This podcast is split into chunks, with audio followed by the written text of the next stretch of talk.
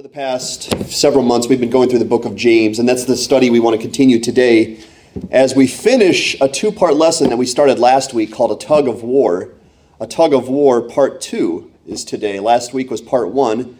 But the theme of our book study through James is called Growing Up for God. These are all about lessons about becoming more like Jesus Christ. And so today we're going to do that. I'm going to ask you to bear with me today. I don't usually do this, but I'm going to try to do my own slides today. So if you notice that I'm like eight behind, just just go with it. It's all part of the show.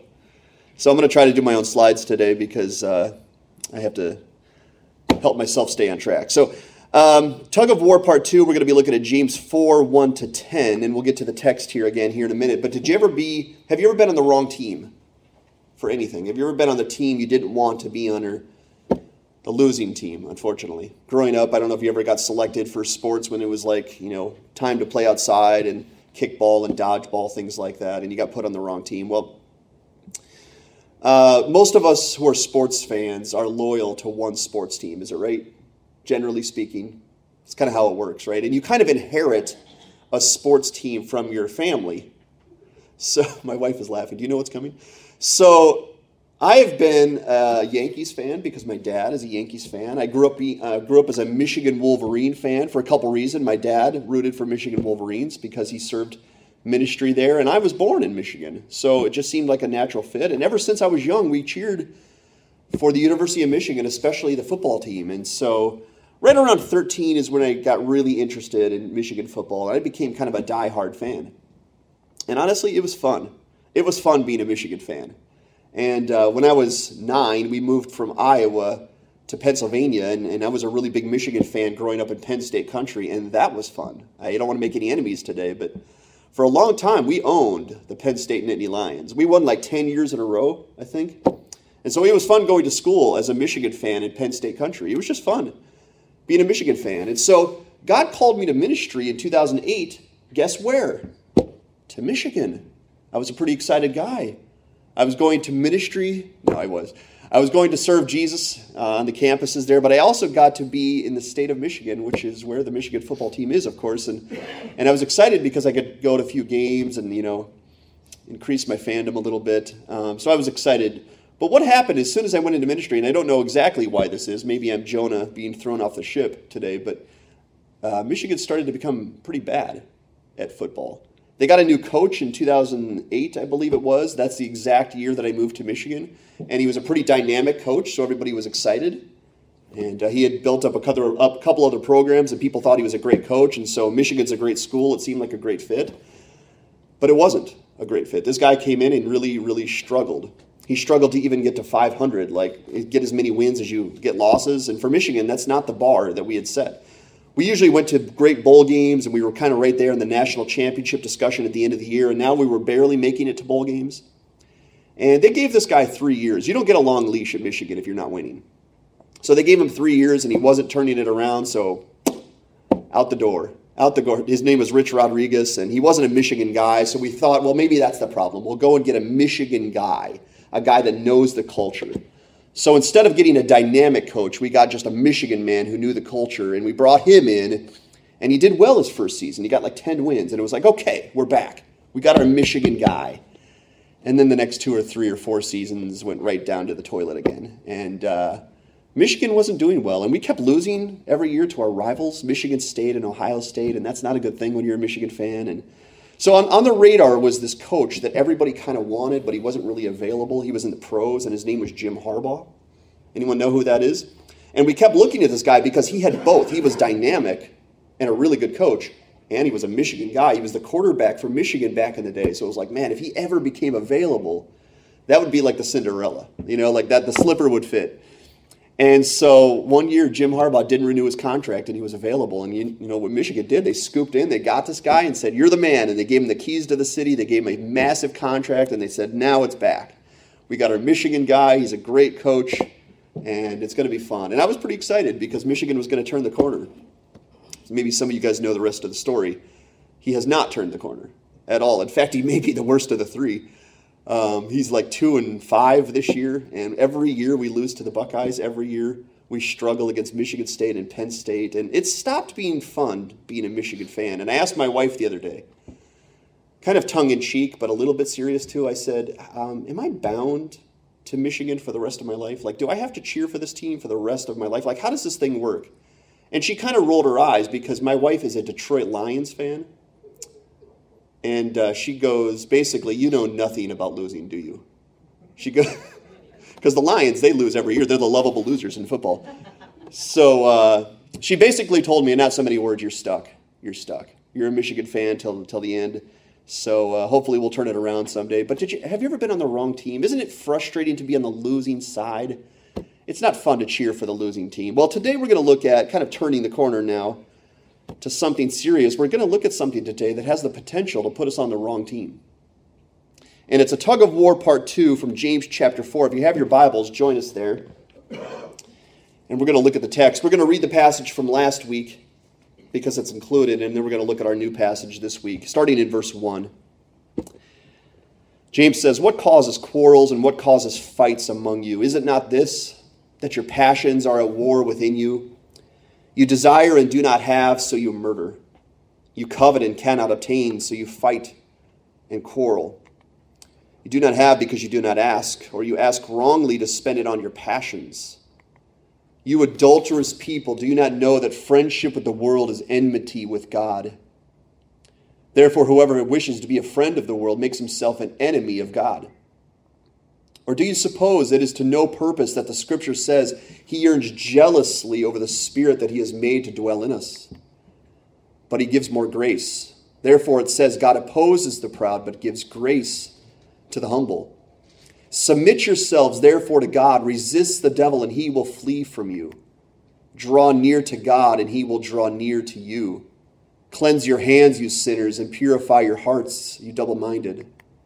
Be wretched and mourn and weep. Let your laughter be turned to mourning and your joy to gloom. Humble yourselves before the Lord, and he will exalt you. We continue our mini series, part two of a tug of war today, by looking or continuing to look at two huge problems in the church. Last week we looked at problem number one. Today we're going to look at problem number two, and we're going to follow both of the lessons with the solution because there's one huge solution James gives us. So let's give ourselves a recap a little bit before we go forward. Last week we looked at problem number one, which was selfishness and greed. Selfishness and greed. Let's read the first paragraph again that talks about this. He says, What causes quarrels and what causes fights among you? Is it not this, that your passions are at war within you? You desire and do not have, so you murder. You covet and cannot obtain, so you fight and quarrel. You do not have because you do not ask. You ask and do not receive because you ask wrongly to spend it on your passions. Last week's problem was they weren't loving one another. They were so worried about getting what they wanted out of this life that they were fighting, they were quarreling, they were coveting, they were asking God to satisfy their pleasures. They weren't worried about anyone else. And if you know what the scriptures speak, we're supposed to love, right? We're supposed to love the Lord our God with all our heart, soul, mind, and strength. And then, second, is love our neighbor as we love ourselves. Or I saw an interesting acronym the other day. Actually, CSU posted an Instagram with the acronym joy, J O Y, and it simply said Jesus, others, you. And I thought that was just a brilliant acronym for how to remember love. And if you know John 15, he says, I'm writing these things to you so that my joy may be in you and your joy may be full. The pretty simple equation is when we love, we get joy. We get God's full joy. So Jesus, others, you is kind of the way to remember that. But the James, the church James is writing to, did not remember that. They were not on board with loving one another. They were selfish and greedy. And it was a really sad thing to think about. And that was last week's problem. But unfortunately, there's another problem. There's another really big problem. And this big problem that we're going to look at today is infidelity to the Lord. Infidelity to the Lord. Listen to the paragraph we're going to focus on today. James says in verse 4 You adulterous people do you not know that friendship with the world is enmity with God? Therefore, whoever wishes to be a friend of the world makes himself an enemy of God. Or do you suppose it is to no purpose that the Scripture says, He yearns jealously over the Spirit that He has made to dwell in us, but He gives more grace? Therefore, it says, God opposes the proud, but gives grace to the humble. Today, we're going to look at what perhaps may be the single biggest sin problem in the American church. This might be number one by quite a bit, actually. What I believe the number one biggest sin problem in the American church is this problem we're going to look at today infidelity to the Lord. And the way he sets it up, we read verse 4, but you need to remember verse 3 because verse 3 sets up verse 4. He says in verse 3, You ask and do not receive because you ask wrongly to spend it on your passions.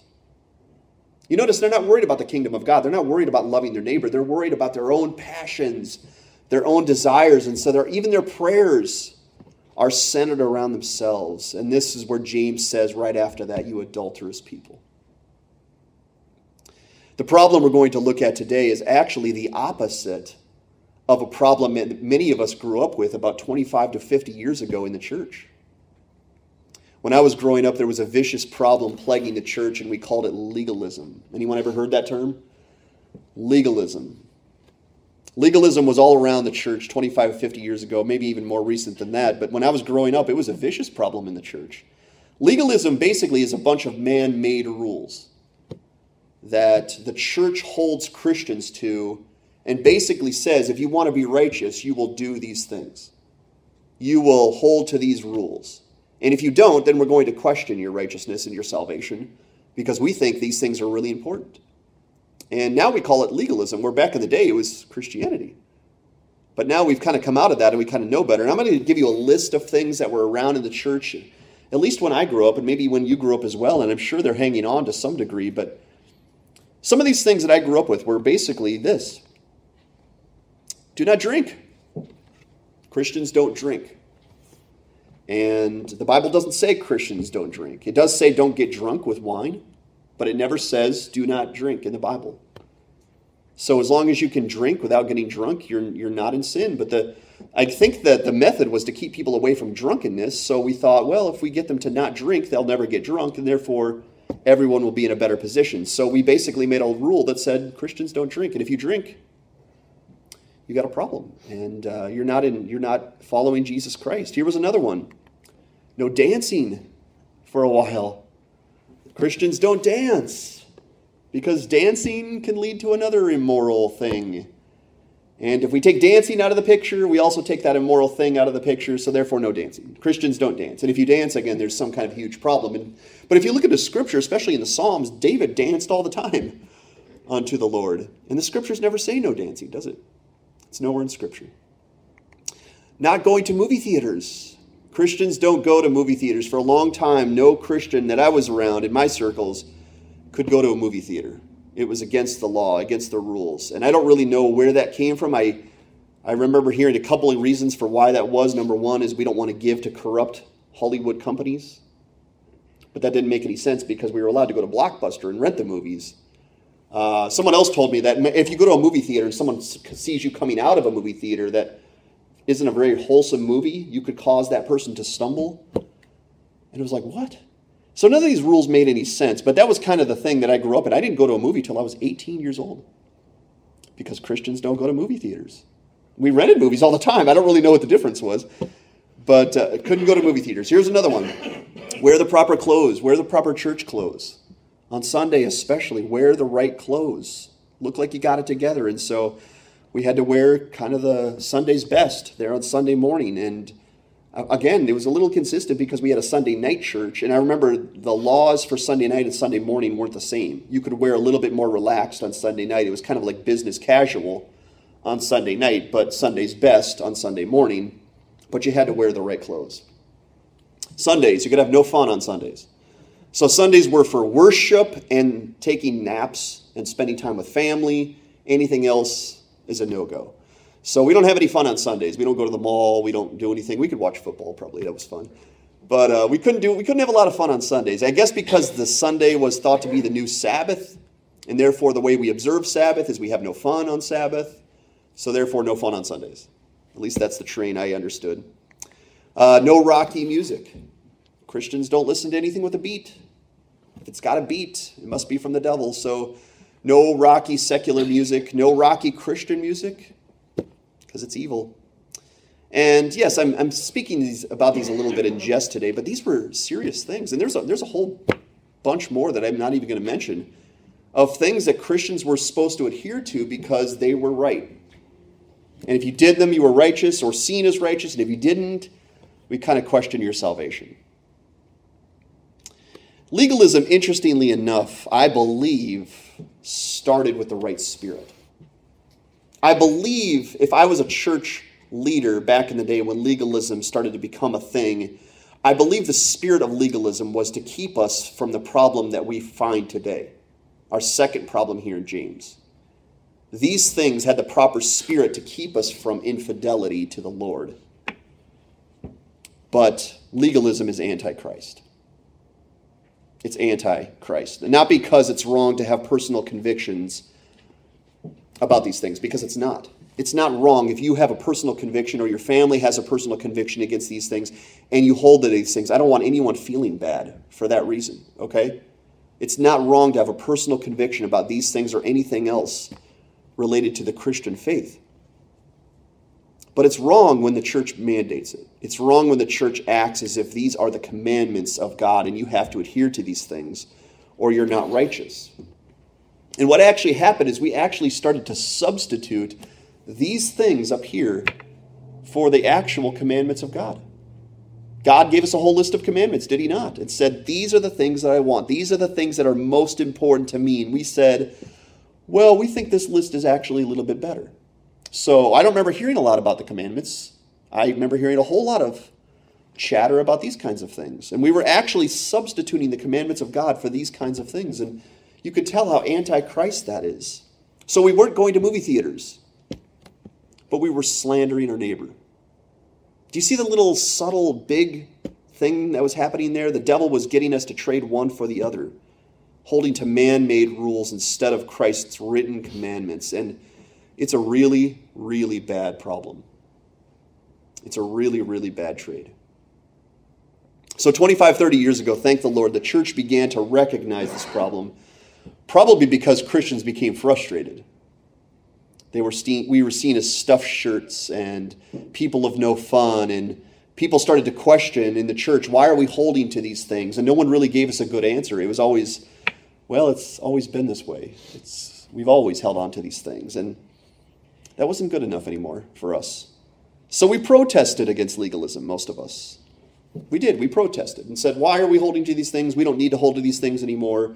And we protested. And it was good that we protested. It was because this lifestyle is not pleasing to Jesus because he never asked for it. Man made rules can never and will never make anybody righteous,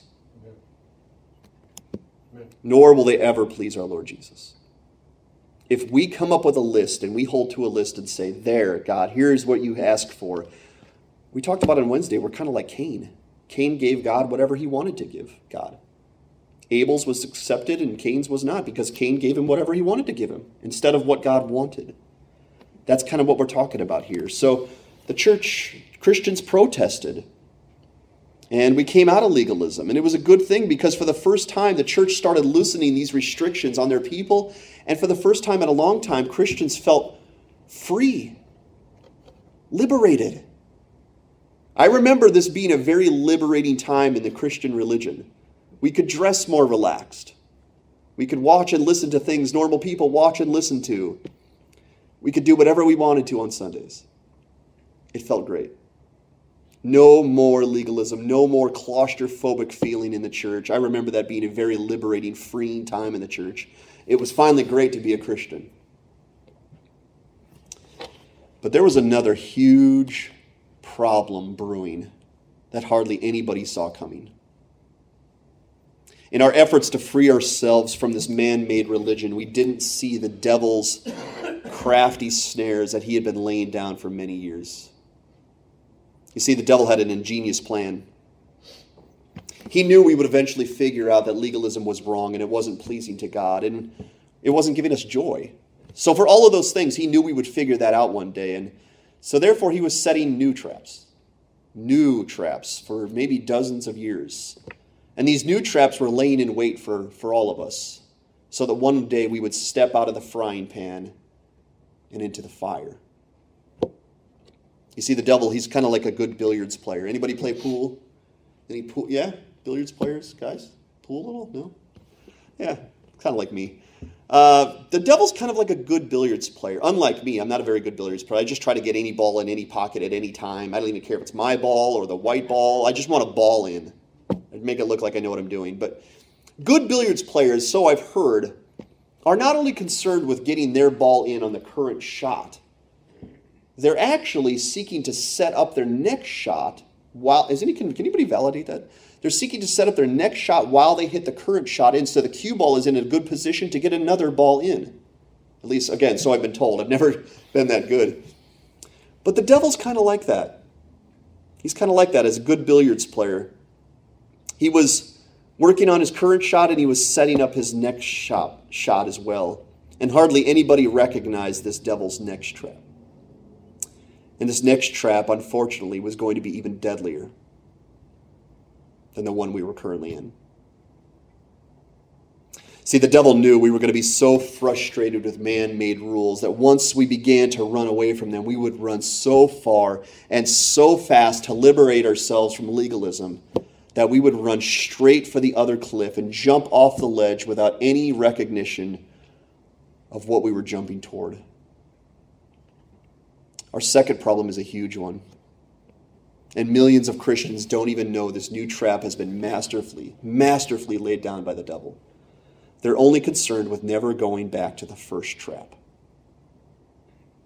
And many, tragically, have been trapped in this new devilish snare for many years, and they don't even know it. Our second problem is infidelity to Jesus, infidelity to the Lord. I looked up the word infidelity. Maybe that's a word you know, maybe it's not a word you know, but I looked up the word infidelity in the dictionary online, and I found two definitions. Two definitions for the word infidelity. The first one is the one that I expected to find. It said the action or state of being unfaithful to a spouse. The action or state of being unfaithful to your spouse. That's what infidelity means. And that's the definition that I expected. But there was a second definition that I didn't expect to pop up, and this is what it says unbelief in a particular religion, especially Christianity. Isn't that interesting? That's a secular website dictionary that I found. It said unbelief in a particular religion, especially Christianity. Now, when I read that, my heart began to break and I began to tear up a little bit because I didn't expect that would come up in a secular dictionary. Because even the world calls unfaithfulness to the Lord infidelity or adultery. Isn't that interesting? Even the world calls infidelity and adultery when we're acting unfaithful to the Lord. Problem number two is infidelity or unfaithfulness to our Lord Jesus. And James uses a very harsh sounding word so we understand the grossness of, of this sin. He says, You adulterous people. What James is about to say to us today is not just a sin issue, as in we need to take a few steps to stop doing it because it's kind of bad. James is telling us today that if we're involved in this sin, we're acting in the most heinous way we could possibly act because we're cheating on our Lord Jesus. It's as if we're sleeping around on our spouse. Only our spouse, spiritually speaking, is Jesus Christ. How can this be? How can this be? What is the issue that's causing Christians to commit spiritual adultery against their Lord? It has to be something huge and gross. It has to be something like homosexuality or murder, actual murder, or idol worship, right? Something massive has to be going on for God to call it adultery. It has to be big, it has to be bad, it has to be bold, because that's a really strong term.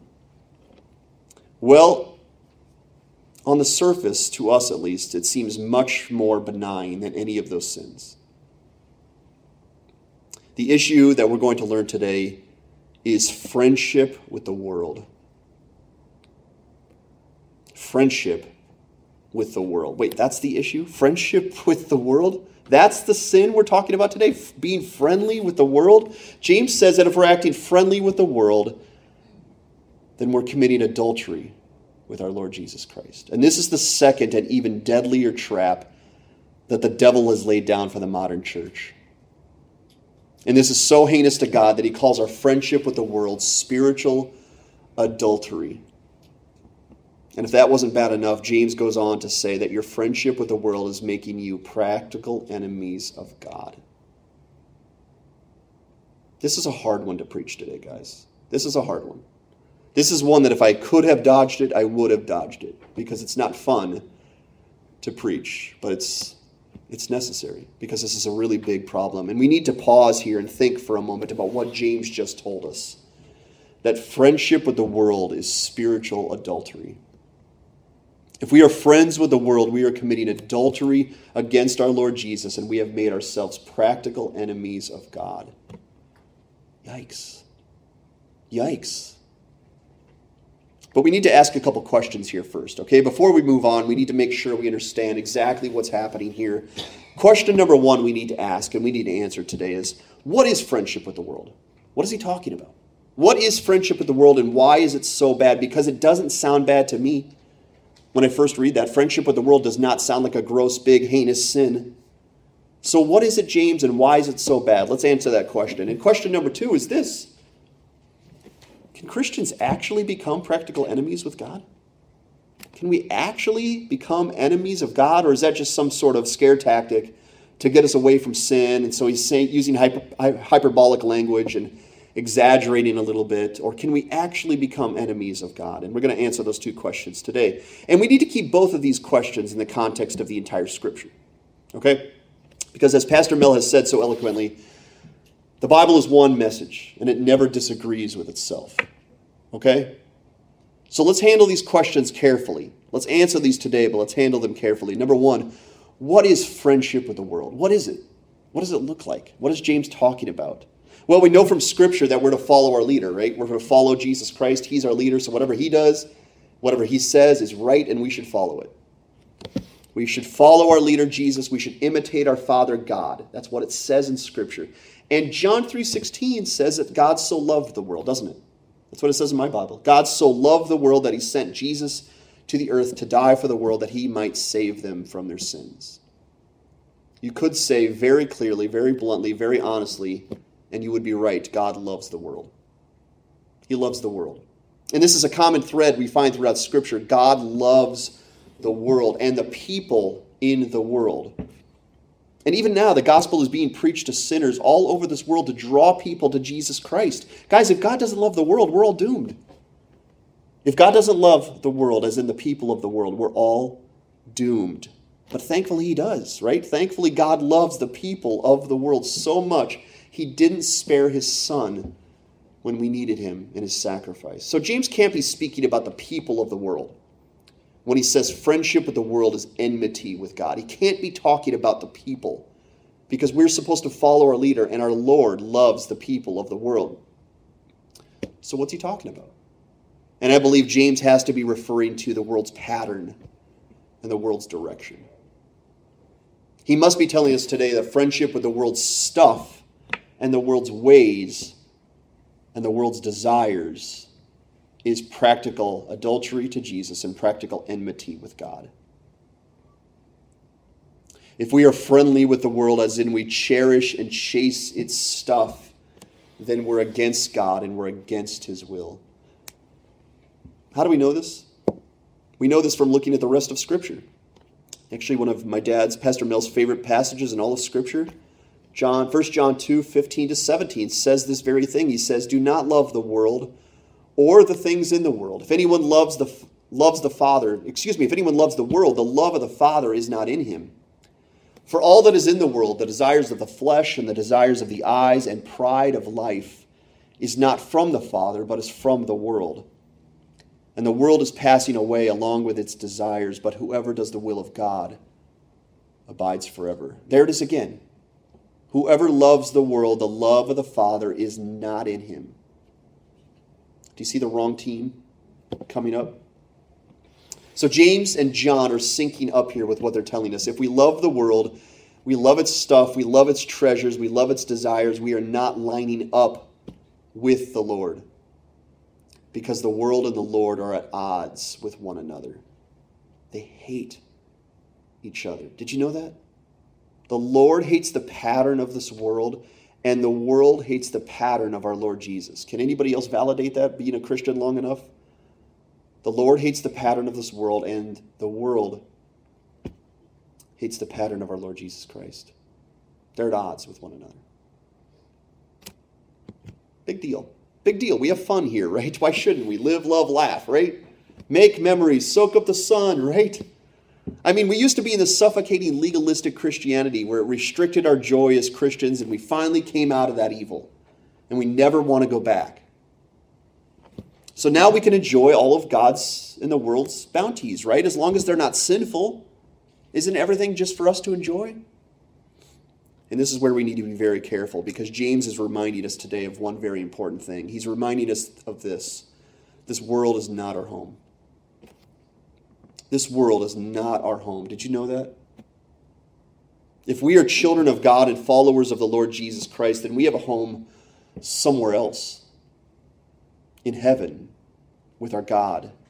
In fact, the scriptures say we are now citizens of heaven and no longer citizens of the earth. The scriptures say that we are now strangers and aliens and pilgrims in a foreign land because of our new union with Jesus Christ. Look at what it says in 1 Peter 2, verse 11. He says, Beloved, I urge you as sojourners and exiles to abstain from the passions of the flesh which wage war against your soul. Do you notice two things there? We're strangers, we're aliens, we're sojourners on the world, and there's the tug of war. Abstain from the passions of your flesh which wage war against your soul. If we're loving the world and we're loving its stuff, somebody's confused. If we are loving the world and loving its stuff, somebody is confused. God's confused because he transferred us from the kingdom of darkness, the world, to the kingdom of light, heaven. So we can live with God for the rest of eternity. That's what it says in Colossians 1 13 to 14. He transferred us from the kingdom of darkness, the world, to the kingdom of light heaven. So God has to be confused looking at this. And we are confused because the world used to be our practical Egypt, like the children of Israel. The world was treating us like say, slaves. They were abusing us in the name of their own glory and their own greatness. And when Jesus came, he delivered us from our practical Egypt and he brought us into the wilderness with him. Does this sound familiar? To journey toward our promised land, which is heaven. So God brought us out of the world. He brought us into the wilderness, which is kind of where we are right now. All Christians are in the wilderness. We're still in the world, but we're journeying from the world to heaven, and it feels much like the wilderness. And we're all waiting to go to our promised land, heaven.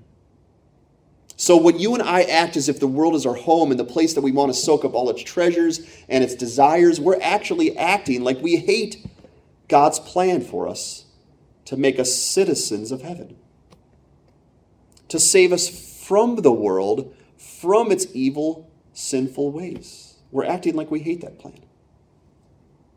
And we have to realize today, if we haven't yet, that the world is not on the Lord's side.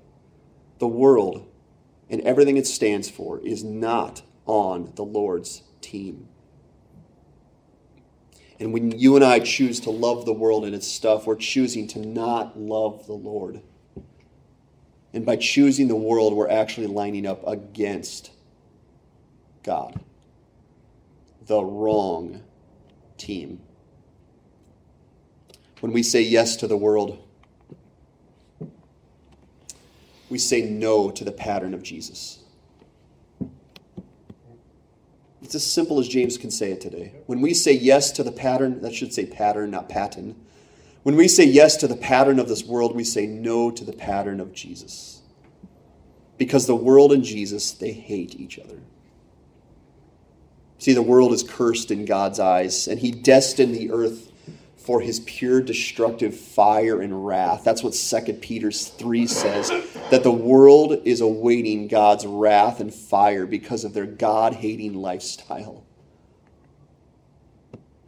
And the world literally hung our Lord Jesus on the cross.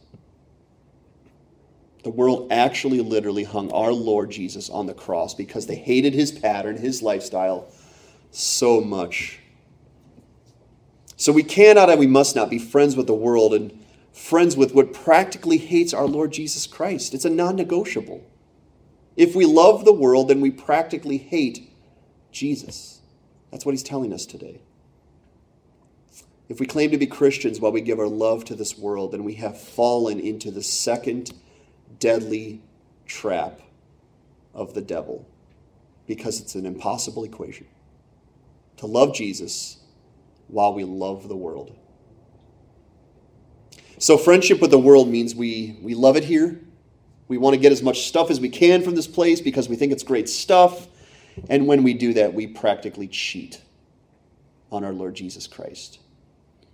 And God, who sees all, God, He sees everything. We just went through the attributes of God. God sees everything, He knows everything. He watches His people daily cheat on His Son, who He sent to the earth to die on a cross to save us from the world. He made us citizens of heaven so that we can live with God for all of eternity. And I want you to think about that today. Think about what it must appear to, to God to watch us cheat on his son. The very son that spilled his blood for us on the cross of Calvary. God has to watch us cheat. Love the world instead of loving his son. We're going to come back to friendship with the world in a little bit, but let's answer question number two very quickly. Question number two is Can Christians become practical enemies of God. Is this, is this possible? Can Christians become God's enemies? Is there real danger here? Is there real teeth to this warning? Again, the Bible is one message, guys, so we can't make it say something different than the rest of Scripture, but the simple answer is yes. Yes. Because this is another constant theme in Scripture. In fact, the world, the Lord would not call it adultery if he was speaking to people that he didn't save to people that didn't belong to him. For those girls I used to date in my younger days, in my early 20s, that I never married, that are now married to somebody else, I don't consider those girls adulterers. I never call them adulterers. They never married me, I never married them. But if my own spouse was with another man and my wife is completely, entirely faithful, but I would consider that adultery because she's my wife. She's my wife. That's what adultery is. It's when someone who's with you in a covenant relationship is unfaithful and infidel to you. And that's why the Lord is so constantly angry with the Israelites back in the Old Testament. That's why he's so angry in the Old Testament. It's not he's not angry because they said no to having a covenant relationship with him. That's not why God was so angry. He's angry because they said yes to having a covenant relationship with him and then they chased other gods and other lovers, spiritually speaking. That's why God is so angry and so jealous in the Old Testament. They were cheating on him with other gods. Where we often get ourselves into trouble with studying the Bible is when we perform what I call theological gymnastics with the Word of God to prove things we either can't properly explain or we like to nullify things that are difficult to hear, kind of like this one today. I don't really like to hear that. I don't really want to believe that's true. So let's just let's just get around that. Let's find a way to slip out of this so it's not really true that we're committing adultery. It's not really true that we're making ourselves en- enemies with God.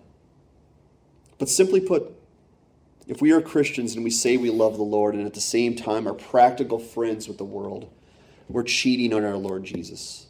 And I hope you understand this today.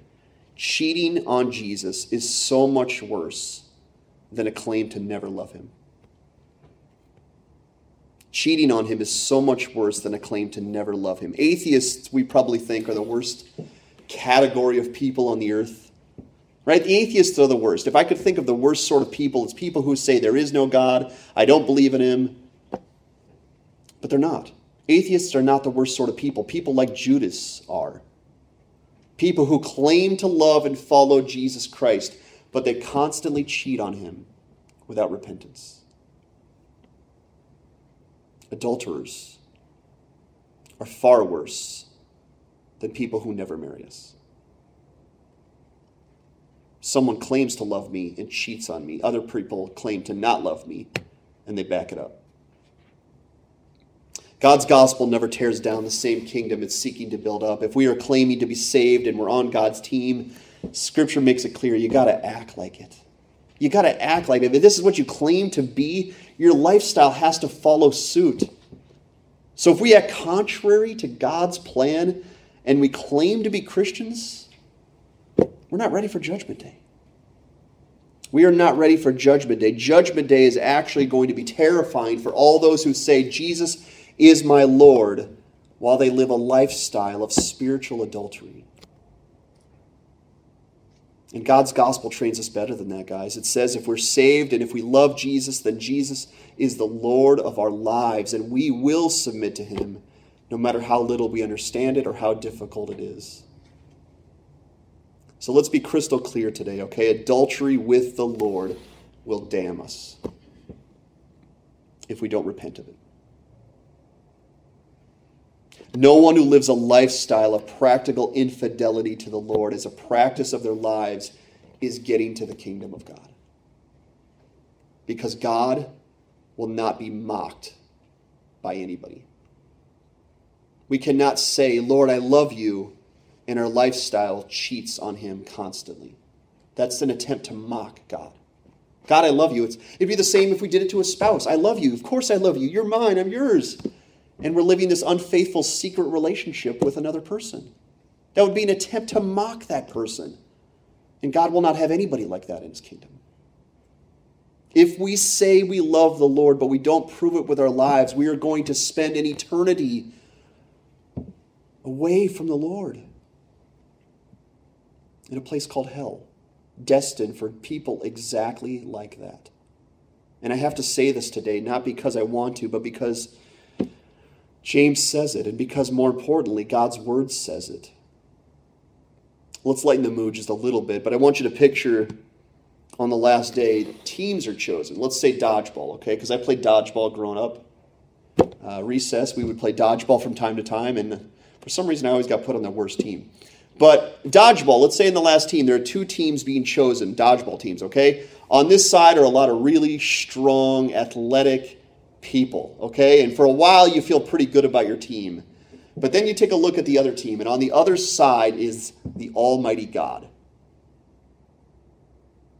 You're on your team, and you're feeling pretty good until you take a look at the other team who has the Almighty God. Do you think he'd be pretty accurate with a dodgeball?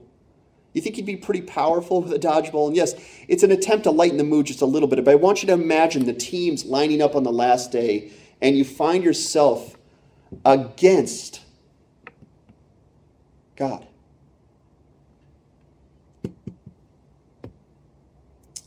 Verse 5 says, Do you suppose it is to no purpose that the scripture says he yearns jealously over the spirit that he has made to dwell in us? But he gives more grace. Therefore, it says, God opposes the proud, but gives grace to the humble. The word jealousy has a bad connotation today, doesn't it? If you find out someone is jealous, it's like, oh man, you're just being petty and you're being selfish. It has a bad connotation today, but did you know the word jealousy is only wrong when it's baseless or when it pertains to people and things that we have no rights to? That's the only time jealousy is wrong, is when it's baseless, there's no foundation for it, or it pertains to someone that doesn't belong to us at all. But when jealousy is based on proven infidelity to someone who belongs to us, in a covenant relationship, then not only is it not wrong, it's a perfectly just and right feeling to have. And God has righteous jealousy towards us when we give our love and give our allegiance to the world instead of Him. Jesus is jealous, and God is jealous too when we cheat on His Son. And shouldn't He be? He sent his son to die for us on the cross. We said yes to a covenant relationship with our Lord Jesus. Shouldn't God be angry and jealous when we don't stay faithful to his son? Or listen to the second commandment given to us in Exodus chapter 20. Second commandment ever given to the people of God. And I don't know if you can read that up there, but it says this It says, You shall not make for yourself a carved image or any likeness of anything that is in heaven above or that is in the earth beneath, or that is in the water under the earth. You shall not bow down to them or serve them. For I, the Lord your God, am a jealous God, visiting the iniquity of the fathers and the children to the third and fourth generation of those who hate me, but showing steadfast love to thousands of those who love me and keep my commandments. And there it is again. Making stuff with your hands and bowing down to it will make God jealous because you and I belong to him through Jesus Christ. And you could tell in Exodus 20, God considers spiritual adultery to be hatred against him. Who wouldn't? Wouldn't adultery feel like hatred if someone committed it against you? Wouldn't that feel like hatred? And let's flip it around. Wouldn't faithfulness feel like love? See, as we learned last week, God gave us something profound called the Holy Spirit. Holy Spirit, He comes inside of us and He teaches us and He trains us and He protects us and He watches over us and He makes sure we understand the Scriptures so that we go the right way. And He gave us the Holy Spirit to conquer the devil with. And when you and I neglect the ministry, the power, and the influence of the Holy Spirit, and we continue to give our love to the flesh, God gets jealous and angry so much so, he wants to take sides against us on the last day if it continues. Can you imagine on the last day God being against you? We need to move fast here, but I'm going to read a couple passages from Revelation because I think it's going to help us understand this. In Revelation 19 11 to 16, this is a prophecy of what's to come. Listen to Revelation 19 11 to 16. It says, Then I saw heaven opened, and behold, a white horse. The one sitting on it is called faithful and true, and in righteousness he judges and makes war. His eyes are like a flame of fire, and on his head are many diadems. That word means crowns. And he has a name written on it that no one knows but himself. He is clothed in a robe dipped in blood and the name by which he is called is the Word of God. And the armies of heaven, arrayed in fine linen, white and pure, were following him on white horses. From his mouth comes a sharp sword with which to strike down the nations, and he will rule them with a rod of iron. He will tread the winepress of the fury of the wrath of God the Almighty. On his robe and on his thigh, he has a name written King of Kings and Lord of Lords. Jesus is going to declare war on all those who hated him. Now, if you didn't live in America and a country like America declared war on your country, that would probably bring you a little bit of terror because of how big and strong and powerful we are, right? On the last day, Jesus is going to declare war on all those who hated him. Do you think he'll win? In Revelation 6, verses 12, it says, When he opened the sixth seal, I looked, and behold, there was a great earthquake, and the sun became black as sackcloth. The full moon became like blood, and the stars of the sky fell to the earth as a fig tree sheds its winter fruit when shaken by a gale. The sky vanished like a scroll that is being rolled up, and every mountain and island was removed from its place. Then the kings of the earth and the great ones and the generals and the rich and the powerful and everyone, slave and free, hid themselves in the caves and among the rocks of the mountains, calling to the mountains and rocks, Fall on us and hide us from the face of him who is seated on the throne and from the wrath of the Lamb, for the great day of their wrath has come, and who can stand? The rich, the mighty, the powerful, the kings of the world are so terrified that they're on the wrong team. They're asking the mountains to fall on top of them, to hide them from the wrath of the Lamb. And this is not a fairy tale. This is real. This is a real prophecy of what's to come, and we have to be on the right team. Make no mistake about it, if you and I are enemies of the Lord Jesus on the last day, we're doomed. We're doomed. The terror of that day is going to be off the charts, and there's going to be no hope for us. Even the mountains don't want to associate with us. Even the rocks and the mountains don't want to stand next to us, they'll run away from us.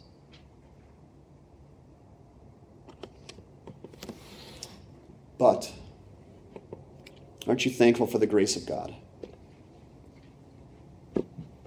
that just when it looks like we're going to be doomed for all eternity because we all struggle to some degree with this, I know I do.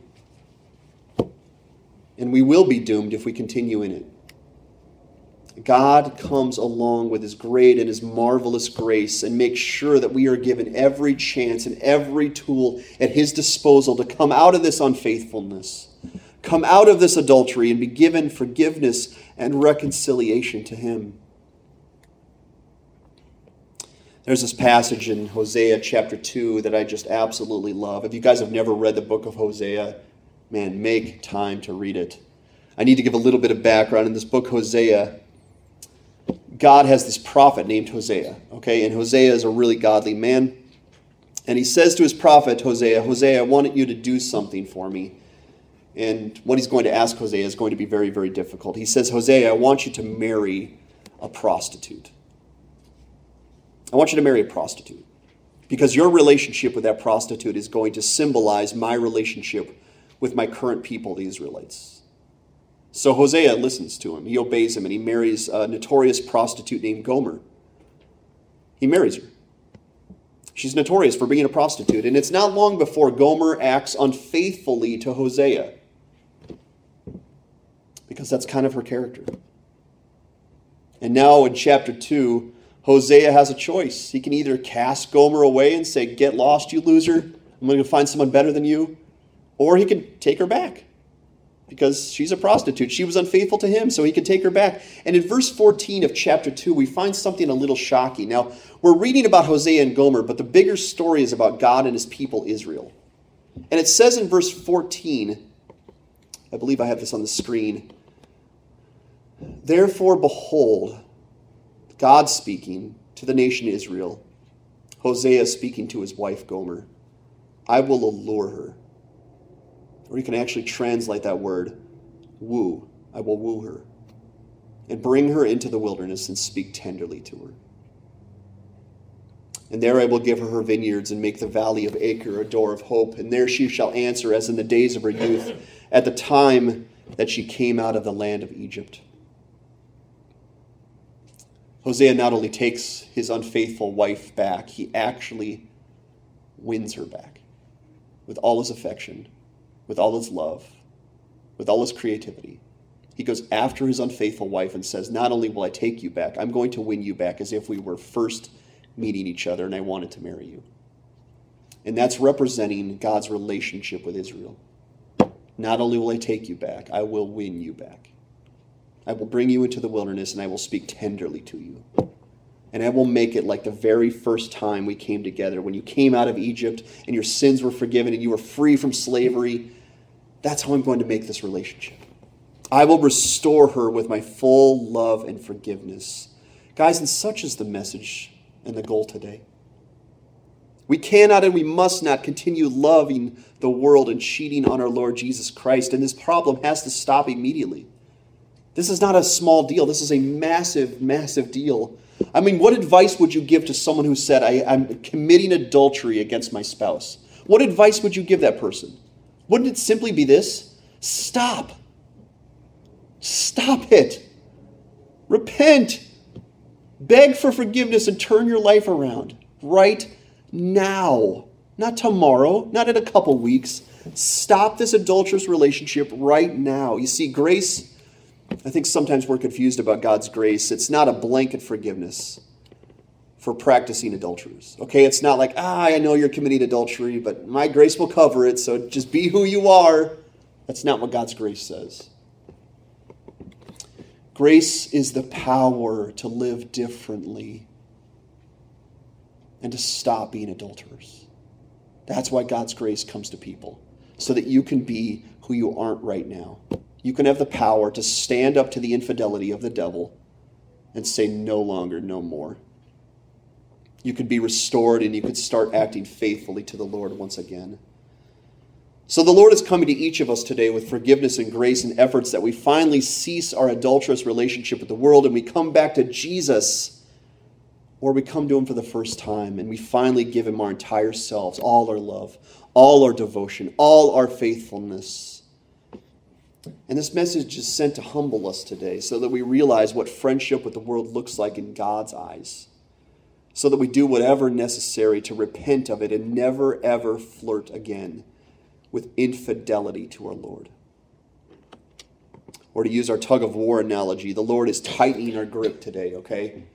He's tightening our grip on the rope today against our sinful flesh. He's strengthening our arms and strengthening our resolve to fight the sinful flesh to the death. And he's yelling to us all through James 4 pull, tug that rope until the flesh is dead. You have the strength and you have the power and you have the tools to do so. And if you and I listen to him today, then suddenly the battle is going to turn in our favor and the flesh is going to begin to lose his grip and lose his footing in this fight. And the Spirit of God will now be in full control of the battle. And he will help us yank that rope across the finish line and have a great victory over the sinful flesh. Now, we've looked at two huge problems, one last week and one this week, and now we have to very quickly move to the solution on the spiritual tug of war. Because James continues and says this in verse 7 Submit yourselves, therefore, to God. Resist the devil, and he will flee from you. Draw near to God, and he will draw near to you. Cleanse your hands, you sinners, and purify your hearts, you double minded.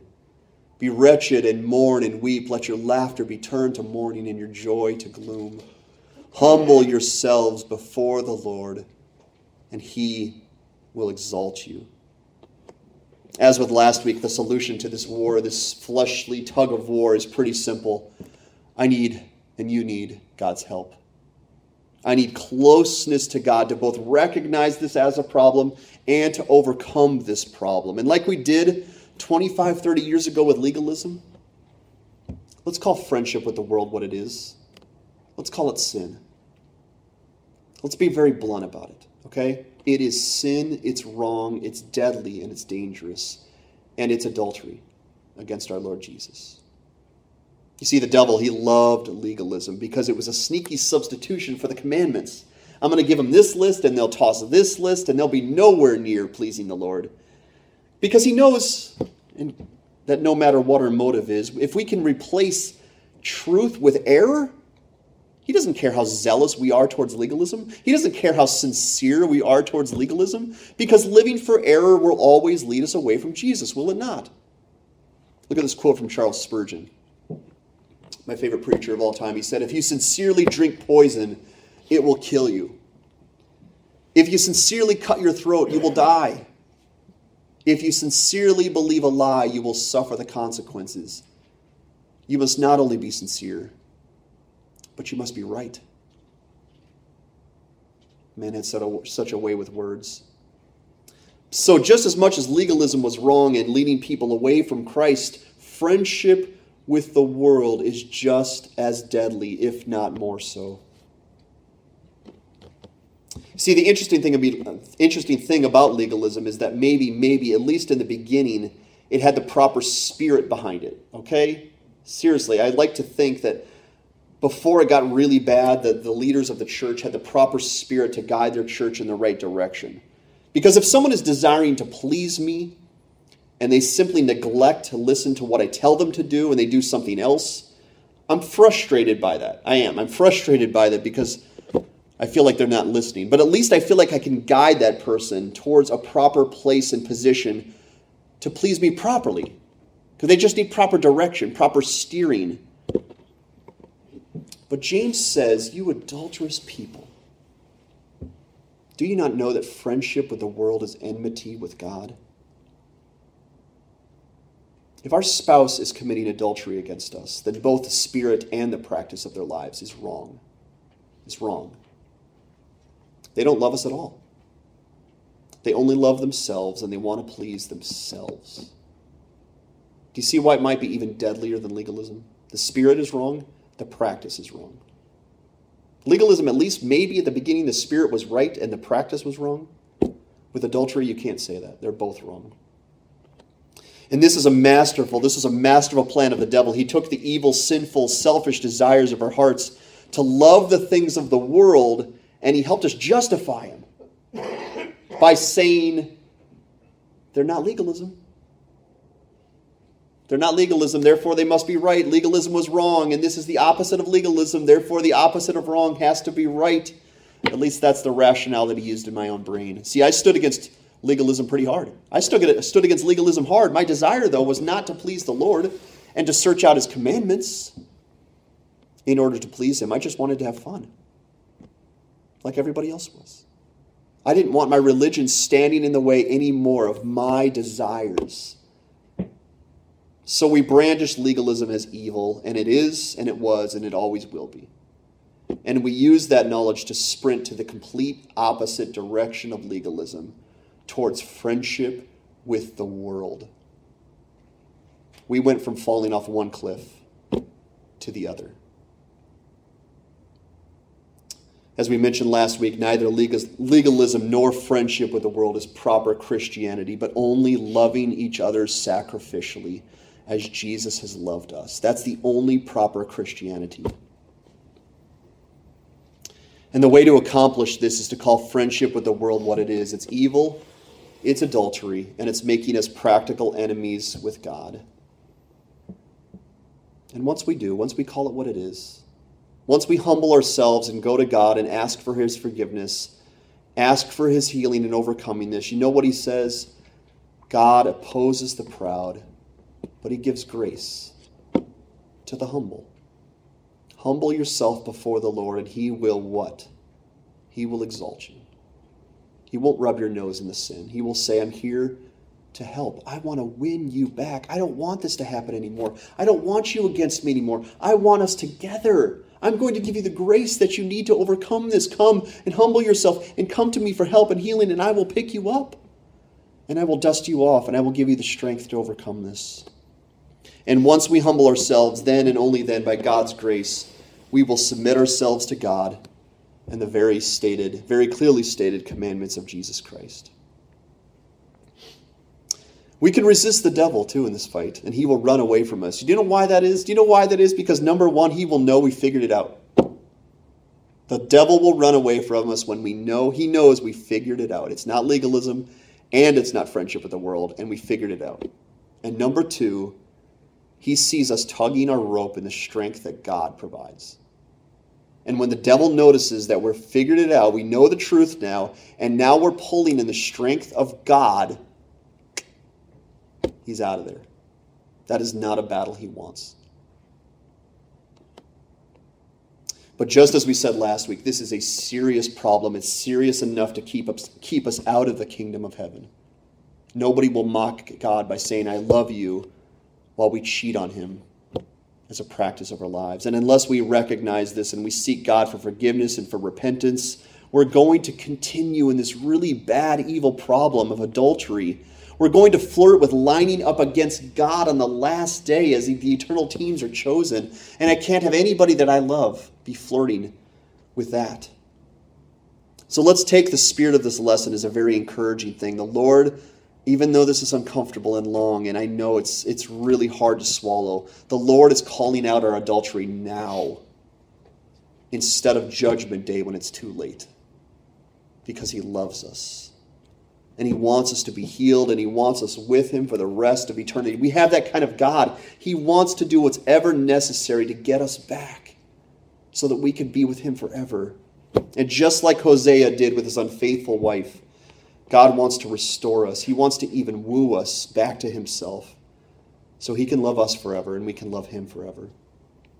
Because He knows the world that tempts us every day to love it and chase it and want it is unfortunately going to let us down and let us down hard. If we stand on the last day next to the world, the world will not only not do anything for us, it will damn us as we line up against God. Here today, I, I, want you to search out your heart. I want you to make absolutely sure that Jesus is the one who has your heart, that your life has been submitted to Him and His commandments, which are all about love. It's all about love.